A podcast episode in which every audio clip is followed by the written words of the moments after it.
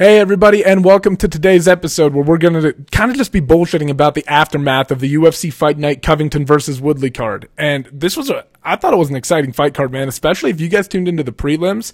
You guys got, they put on a show on the prelims, man. It starts off with Tyson Nam knocking out Jerome Rivera in the second round. And this was a fight where Rivera has that kind of awkward striking style. He was looking for some, you know, he was he was throwing a variety of punches and kicks and everything. He was I thought he was mixing things up really well against Nam, and Nam was just kind of hunting for that right hand, and he he started to find it a little bit as the first round wore on, and then the second round opens up, and Rivera throws a leg kick, and Nam times it perfectly and counters with the right hand, and he was looking to counter the leg kicks with the right hand all the way through the first round, right, and uh, finally just got the timing and the range and moved off the center line just a little bit and landed it perfectly, right? And then swarms Rivera to get the finish. So it was a great performance from Tyson Nam. And he's a guy too, man, who he's really earned his spot. I don't know if you guys just heard my cat meow or not, but made me laugh. He's a guy who has earned his spot in the UFC. Like he, he's had a, a long career and uh, he's a real veteran, man. He's a little bit older, and to see him making the most of this opportunity uh, has been great to watch. He's picked up two finishes now, and uh, great performance from him. And congratulations to Tyson Nam on a great fight. Andre Ewell picked up a decision win over uh, Irwin Rivera. Randy Costa knocked out Journey Newson with that head kick, and almost reminiscent of Kevin Lee versus Gregor Gillespie, right? The way Journey fell back against the cage. Uh, nice knockout from Randy Costa, first round finish for him. How about Darrick Minner su- submitting TJ Laramie? And they kind of talked about this on the broadcast, but they didn't take into account how good Darrick Minner's guillotines were. And TJ Laramie is a wrestling heavy guy. Um, great finish from Laramie. And I think this is going to be one of those fights for Laramie where he's still got a lot of promise. But at this level, you got there are just certain things you have to be aware of, right? Like I still think that he's going to be able to utilize his wrestling successfully. But it's just got to be a learning experience for him, right? A little bit more aware of stuff. You're in a little bit more danger when you get to this level. So, uh, like, I, I think he'll be better for it. Jessica Rose Clark and Sarah Alpar had a very interesting fight. Jessica Rose Clark pouring it on strong in the third round, right? Hunting for the finish. And as they're up against the cage, she has Alpar pinned up against the cage, right? And Alpar drops down to try to, I think, just try to get down to her ass and like prevent the knees because the knees would become illegal once she's there. But on the way down, Jessica Rose Clark lands a knee to her face, right? And um, her ass never really touched the ground. And it was like a bang bang play. Like, okay, so the this is a tough one, guys, but like for me, in that situation, and there's no clear, as far as I know, and I'm not a rules expert by any means, but I don't know of any clearly defined rule about what to do in that situation, right? Like, obviously, if her ass is on the ground, then it's illegal, right? But in, if you're dropping down and sacrificing, you know what, you're you're sacrificing position for safety. Like you're not doing anything offensive or using technique to get out of it. You're just kind of going to a position of safety, dropping down there so that you can't get kneed, right? In the moment, I kind of think that you should have to pay the pay the price for that. Like if it's bang bang like that, like if your ass were to go down and bounce off the mat and you got hit simul like I kind of think that for going into that position, you should have to pay the punishment on the way down. Like you're dropping into that position, and if it's bang bang, I, I say you let the fight continue. But I'm not saying once you've settled into that, and this kind of reminds me of like the NFL rule when they were trying to figure out what a catch was, and they're like, well, you got to make a football move. Well, in this situation, what do you like if if the rule is that once you're on the ground and you're grounded, you can't be kneed in the face isn't it technically when your ass touch? This is why it needs to be more clearly defined. I think you should have to be settled into the position for a certain number of seconds. And then the knees become illegal, right? Like if you just drop down, like even a second or two, right? Like you should have to be on the ground for a reasonable amount of time. And then the knees shouldn't be able to come. But if you're just giving up position to avoid getting kneed and avoid taking a beating, like you should have to pay the consequence on the way down, in my opinion. Maybe that's a brutal take on it, but I don't know. It just, because here's the problem. If you, eat, and everybody's talking about the replay, and Chris Tognoni has kind of been on two like very controversial things that people are going to bring up replay about now, right? The Ed Herman fight where he fought Mike Rodriguez and Mike Rodriguez hit him with a clean shot to the body that dropped him, and Tyone thought it was a low blow. Stopped the fight, can't invoke replay, and Ed Herman was given time to recover and ends up winning, right? So now Tyone's in this situation where, what do you do though? Because if you invoke replay, right, and determine that it's legal, you're just going to do what he ended up doing anyway and giving the position back to Jessica Rose Clark. But Alpar has still had an opportunity to recover while the replay's happening, right? And if you find that it was illegal, I guess the argument there would be that if it was an illegal shot and you used replay, that Alpar could be given the victory if she was unable to continue because of a disqualification, right, or a no contest or whatever it would end up being called. So it's like, I don't know. That's the rules need to be more clearly defined, and I think referees find themselves in these situations where there's like a lot of nuance in MMA, and they're like, "Well, what the fuck do I do here?" You know what I mean? So I don't know. I kind of think they need to in that in, um, in that particular situation I don't think Tyone should have called. I think he should have let the fight continue because it was bang bang, right? Like now, if she was just clearly had established herself on the ground and she did it, I'd be like, all right, that's clearly illegal. Like we're gonna stop this thing and determine whether Alpar can continue and make a decision based on that. But and this, like, I, I don't know, man. It's tough. It's tough. Let's move on. I've, I spent enough time rambling about it. All right, Mirsad Bektic versus Damon Jackson was a really good fight, man. Mirsad Bektic came out hot, right, using a lot of energy. He uses a lot of explosive movements and was really dominating the grappling exchanges. But Jackson was doing a good job of just kind of being annoying and always staying defensive, right? And you heard Dominick Cruz talking a lot about how Mirsad Bektic prefers position over submission. It's true. He just wants to get to good position and he wants to beat up on you and he wants to beat you to the next position as you try to escape and just continue to pound on you and wear on you as the fight goes on. But I think that Jackson's style was just like enough that it burned Bektic out. And Jackson was able to really get his game going in the third round, right? And you started to see him be a little more offensive with the jiu-jitsu. And uh ends up submitting Bektic so that was a really good fight and another finish that you got to see. Oh i'm sorry i skipped right over mara romero borella. Uh, she was submitted by i didn't I, I admitted i missed this fight guys so i didn't get to see it but i saw that it was the first round i think it was an armbar from mayra bueno silva over mara romero borella. That's a mouthful. Um, jordan espinoza and David Dvorak fought to a decision. Uh, I kind of thought Espinoza started off hot, and then Dvorak just kind of picked up momentum and started finding everything as the fight wore on. Good fight there. And then we move on to the main card, and it opens up with Kevin Holland versus Darren Stewart. And this was a this was a fight where it was tough to score, but I think I think Kevin Holland won the first round. But both guys were landing like they both hurt each other in the first round. Um, it was back and forth, but I just thought that Kevin Holland was more in control of the exchanges, was pushing forward a little bit more, had a little bit more success in the clinch. Darren Stewart landed a takedown in the second round, was landing some shots of his own, but again, Holland was landing. Holland does so many unique things in the octagon too when you watch him fight. Like he'll come in with that fucking like hammer fist. I don't even know what you want to call it, over. You know what I mean? He does a lot of weird stuff when he's striking, and it's effective. And um, I thought Darren Stewart did a good job of dealing with his awkward style and going in and keeping his guard high and tight and boxing him and shit and wrestling him, right? And um, he also, it was like a borderline takedown, whether you count it or not, but he landed that takedown at the very end of the second round. I don't know if that had an impact on one of the judges giving him that second round because I looked at the scorecard and I think two of the judges gave the first two rounds to Kevin Holland, but one of them gave the second round to Darren Stewart. And then Darren Stewart clearly won the third round, right?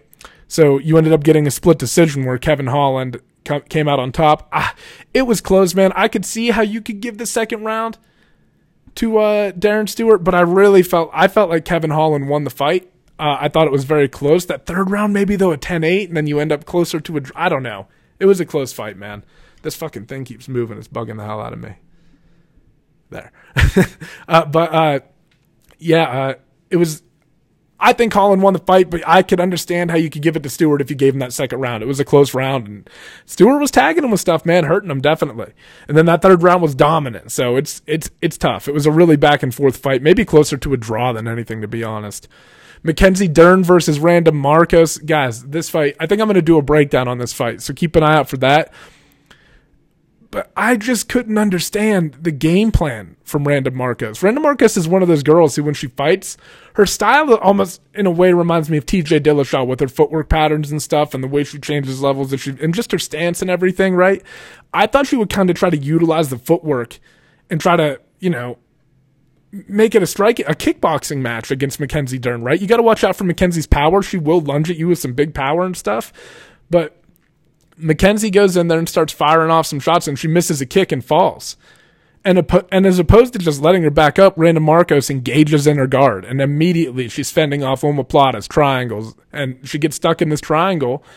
And uh, Mackenzie, I think, transitions off to an omoplata, if I remember correctly, and then transitions from there into an armbar and locks it up. And it's like, you got to realize Mackenzie Dern is world class. If you're in an MMA fight with her, don't take it to the one place where she's going to have control no matter where it goes. And Randa Markos is a good grappler. Like if you watch a lot of her fights, she's very competent. Her, and if you saw even the way she was defending the triangle and stuff, she was doing a good job. It's not like she was, you know, it's not like she was, she was just when you get into these extended grappling situations with world class jiu-jitsu players, they almost always come out on top and you almost you almost never submit them. Almost never. So engaging in these ground wars is just it's so it's so high risk and low reward. Do you know what I mean? Like what are the odds that you're going to pound up a pound of Mackenzie Dern in her guard for 5 minutes and control the fight on the ground? Let it return to its feet and wear her out. And then maybe, maybe in the third round, even then, I wouldn't even recommend it. But if you've got her beaten up and stuff, and maybe you drop her and you've got an opportunity to finish, that's a different story because her head's kind of out of it and you, you, you're on the offensive. But good lord, in the very first round, when she's fresh, when you guys are both dry, it was just a mistake on Randa Markos' part. And Randa Markos is one of those girls who, like I said, is a very she's a very talented martial artist. Just uh, you got to wonder how the fight would have gone if she had made a different decision there. Moving on to Johnny Walker versus Ryan Spann. This fight was crazy, right? Uh, they both kind of hurt each other early on, and uh, it wasn't the most technical fight you're going to f- see. It was more of a brawl, but Johnny Walker ends up after battling through some adversity there a little bit. Got dropped, and Spann was on top of him and uh, raining down some blows while controlling Johnny on the ground.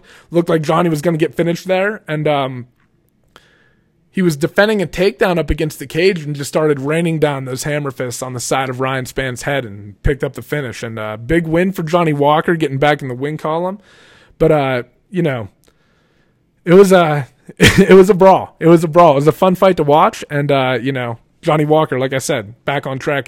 Trying to where is he at now? SBG, Straight Blast Gym in Ireland, training with Kavanagh. So uh, yeah, maybe that's the answer, man. I don't know. He's he's been bouncing around. I think he was in Montreal for a little bit, and now he's up there, and it's like maybe he's found a home. That matters for guys, man. The chemistry and everything between you and your team, and just all that. You know, it's and you you think, and I, I mean, I don't know either guy personally, so I'm making assumptions here, but like Johnny Walker seems like a very wild, kind of free spirited, loose guy, and for like he was training in Montreal with Firas Zahabi, who seems very like, and not that Johnny Walker, but isn't or anything, but he just seems very philosophical and very serious about his approach to everything. You know what I mean? Like very zen. And Johnny's kind of loose and stuff. So maybe he needs that people who match that personality. So I don't know what the gym culture's like either, but maybe he's found that at SBG Ireland. I don't know. Anyway, moving on to the middleweight bout between Khamzat Chimaev and Gerald Meerschaert. And this was a fight, guys, where what is this? This has been Kaz, I, I, keep mispronouncing his name. I want to say Kazmat. Khamzat, this is his third fight in, I think, 66 days. And he goes in against a veteran in Gerald Meerschaert and knocks him out in the first round with one fucking punch. Hits him square on the chin. And, I mean, Gerald collapses like a fucking ton of bricks. Just falls to the ground, unconscious immediately. And Mark Smith, the referee, he was on that shit so fast. Like, he didn't even, he didn't give, uh, he did not give Chimaev a chance to follow up at all. So credit to Mark Smith on being aware in that situation. That was, I thought, a fucking great performance from him, if anything. You know what I mean? He saved Gerald some blows there. But this guy has picked up three wins in 66 days and he's dominated everybody that he fought. And guys, Gerald Meerschaert is a veteran. He's a good martial artist. He's got a, he's more wins than he does losses, twice as many wins, I think, something like that. And, um, don't get me wrong. I'm not saying he's he, I'm not saying he's world class or upper echelon or anything like that, but Gerald Meerschaert is a legit martial artist, and this guy just blew through him in under a minute. 17 seconds, not even 30 seconds. It's, I mean, it's impressive. And he's also proven that he's got this grappling style that's very hard to deal with. And now you see this one punch knockout power. It's like, ooh. And Dana White's calling him the most special fighter he's ever seen. Man, you see why they double booked him now, right? And also, though, you look at this fight, and if you're Gerald Meerschaert, you're worried about the grappling, and I think that's why Meerschaert was kind of carrying his hands low, right? Because you're worried about fending off a takedown. But Meerschaert was also circling into his power side, man. He was circling to the right of Chimaev the entire time, and once he got him pinned up against the cage, there was nowhere for him to go. Chimaev just kind of threw out some feints with his left hand and brought the right hand straight down the fucking pipe, and it landed square on the chin. And man, it was, uh, you know, a testament to why there's so much fucking hype about this kid. You got to be excited about him now, even if you weren't before, right? Like what he just did is no joke, and he's gonna. I think what's he fighting next? Demian Jeez, if and and if I mean now that you see that he can do that, you got to be terrified for Maia because Maia's specialty is groundwork, right? And you gotta. I mean, you gotta have a I have a hard time thinking that Maia is going to be able to stand and trade with this guy. So it's going to be like if Chimaev goes in, and what if he dominates Demian Maia in these grappling transitions and stuff? You're going to be like, what the fuck's going on here, right? This guy is, I mean, there's reason to be excited about him. And uh, I can't wait to see what's next for him, man. He's impressive, and he just keeps. It's like, and he's not. He's not even really facing adversity in these fights. He's just blitzing through people. Like he's just going through fucking training partners or something, right? He's, I mean, he doesn't even really need rest. Nothing even happened to him in this fight. He's probably ready to go. He's probably ready to fight again in a week or two. It's it's insane. Put this guy on the fucking Gaethje and Khabib card, right? Get him on there. Get him on that pay per view main card somewhere, man. He's he's impressive. And the question is going to be now, what's next for him? And you know, like they said, there's Maia, but now I don't know. I think there's a ton of opportunity opened up for him after that, right? Maybe somebody bigger than Maia. I don't know. Fuck. It's it's fucking hard to tell. We'll see. We'll see. and he's fighting. I think this fight was what 185. So, I mean, scary at 170 and 185. anyway, let's move on to the Cerrone versus Niko Price fight. Niko Price, I think, I think guys, I think he won the first round.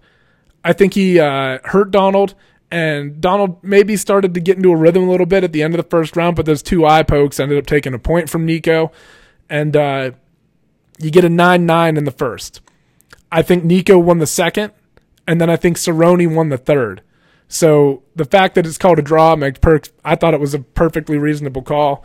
And the question that's going to come out of all this is what's next for Cowboy? Does he need to start thinking about retirement? And I I think that's a question that can only be answered by Cowboy. I think, in my opinion, just analyzing his career and how he looked against Niko Price, just being completely honest, whether it's at 170, 155, I don't see Cowboy competing with the upper echelon of that division anymore.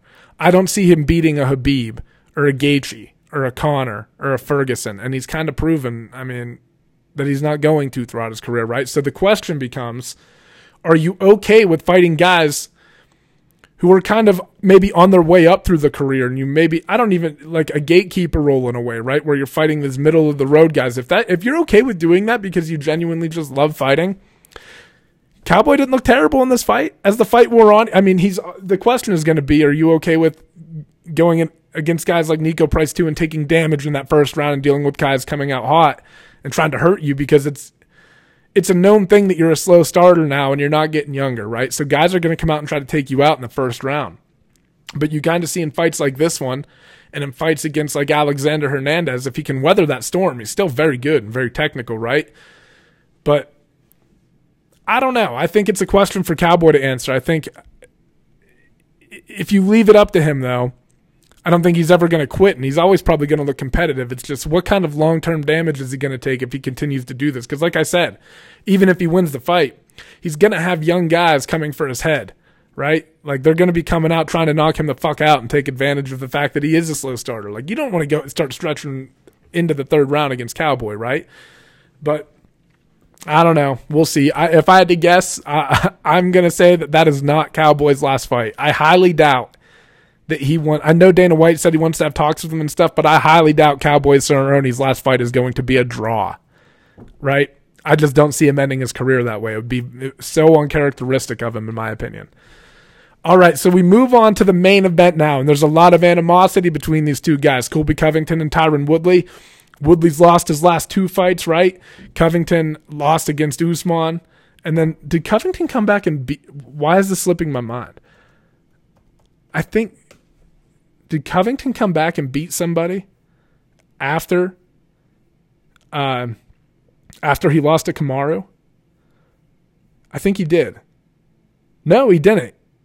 I was thinking Robbie Lawler, but he fought Robbie right before he fought Kamaru. Sorry, guys. Okay, but um, Covington comes into this fight coming off of his loss against Usman. Then uh, I think we cleared that up, and uh, he's going in against Woodley, who's lost to Gilbert Burns uh, and Kamaru Usman, right? So you're wondering, and both of those guys, and if you look at this fight on paper coming into it, it's a terrible matchup for Tyron Woodley. He's it, he's it's been proven that he struggle with he struggles with guys that pressure him, and that's all Colby Covington does. And he closes off space pretty well, and he actually uses his boxing pretty effectively to set things up, right? To set up his takedown takedowns and stuff, and his clinch work up against the cage. Uh, Colby Covington, regardless, if you can just ignore all the noise, is a very talented fighter. He annoys me too when he's running his mouth on the mic, but he's trying to make money for himself and draw attention and he's trying to be controversial. Whatever. Ignore all that. The man is super talented and he's definitely one of the best in the division. And he just put it on Woodley, man. He just, you know, like I said, Woodley, and you saw it, there were glimpses of Woodley utilizing some head movement and stuff and finding success and returning fire and countering. But there were also and this has been a problem with Woodley throughout his career that you see, right? Like he has a tendency to let himself get backed up against the cage. And when you're fighting guys like Darren Till and Stephen Wonderboy Thompson, that's not necessarily a bad thing because they like to maintain space and you're explosive, right? And it's like you, you, you saw that in both of those fights, Woodley was able to fire off the right hand as they were pressuring him, right? But when you got a guy like Covington, he wants to crowd your space, right? He wants to box you and then he wants to work to take you down. So it's it's it's just a bad matchup stylistically, especially considering what you've seen from the last two fights. And Colby kind of exposed that, right? And like I said, you got to see glimpses of the fact that Tyron Woodley was a veteran in this fight. Like you got to see him at the end of the second round starting to utilize a little bit of head movement, but overall Covington just dominated him, man. Just being honest. And now you look at again and kind of thinking about where Woodley's at in his career and what's next for him. I don't think retirement's a terrible option, man. Woodley is one of those guys who, like, he hasn't taken a ton of damage to the head throughout his career or anything like that. Like, he's definitely been hitting stuff right, but he's been relatively.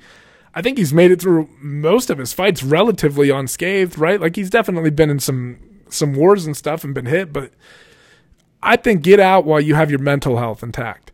You know, it's just you've had a great career. You've held, you've held the welterweight title. You're a black belt in jiu-jitsu. You were a D1 wrestler, championship caliber wrestler. I mean, you you've done enough in your career, and it just seems like as you get older, these guys like Gilbert Burns and Kamaru Usman and Colby Covington, they have a they have a style matchup that's the best in the best in your division have stylistic matchups that on paper don't they don't bode well for you if you're Tyron Woodley.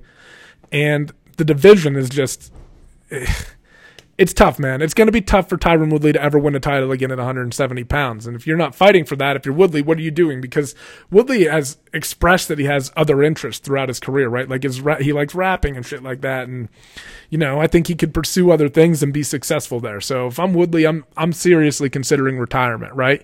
I think Woodley can be competitive against a lot of guys in the division. Like if you put him against a lot of guys in the top 10, he might school them. You know what I mean? Woodley's strong. He's got good wrestling. Um, he's still got tremendous power in his hands. And, you know, if you get against someone who's not quite the caliber that Colby or Kamaru is, I think Woodley could probably have success. It's just, is that the type of career you want to have, right? Where you're successful until you run in against the very elite guys in your division. So, a lot of thinking to do for Woodley, but if I was him, I would be given serious considerment. I would seriously be considering retirement and exploring other options while, you know, you're still relatively young and healthy. Uh, and for Colby Covington, Gilbert Burns and Kamaru Usman are already scheduled to fight. I really like Colby Covington versus Jorge Masvidal. I'm more interested in that fight than Masvidal versus Diaz, especially because like if I know that it was called early and everything, but guys, Masvidal is kind of fucking Diaz up. And you can make the argument that Diaz comes alive later in rounds and stuff, and that might be true, but just Covington is some they have animosity, right? And we've already seen a glimpse of what happens when Jorge and Nate fight. Covington is coming off of a big win against one of the top guys in the division, right? Masvidal was just helping Woodley train for this fight. The storyline's all there.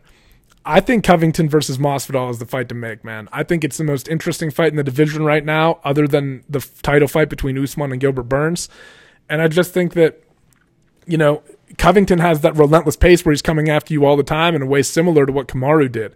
And if you give Masvidal a full camp, is he going to be able to deal with Colby, right? And then if Colby beats Masvidal, it only makes him a, it only makes him more famous and it probably earns him a shot, a shot at the winner of Usman and Burns. That fight is probably a title eliminator, right?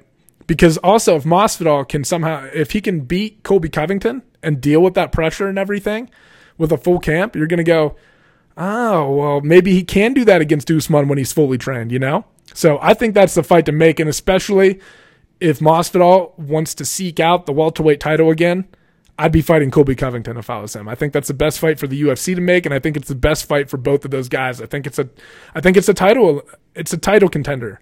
You know, the winner of that is going to be next in line for the shot against the belt. I would imagine. But um, I think that's gonna wrap this one up, guys. Thank you for tuning in. Um, yeah, it was a great fight card, and uh, I'll give a breakdown out for the fights coming up this weekend between Israel Adesanya and Paulo Costa. They're headlining UFC 256 or 253. Uh, let me double check. I think it's two. Why do I want to? I'm getting this mixed up. 253. I wanted to say 256 for some reason, but yeah, 253 Adesanya versus Costa. That's going to be a great fight, and uh, both guys are undefeated, and it's going to determine the new middleweight champion of the world. So, looking forward to that. But thank you everybody for tuning in. If you are listening to this on uh, Spotify, wherever you get your podcast from, it's also available on YouTube and obviously vice versa, right? So uh, check us out there. Um, yeah, check us out on Instagram. I have an Instagram page, but to be honest, guys, I don't really update it that often. I got to get better about that. But uh, it's uh, Alec Dilo MMA is the name of the Instagram page if you want to follow me there. And uh, yeah, thank you again for tuning in. Bye bye.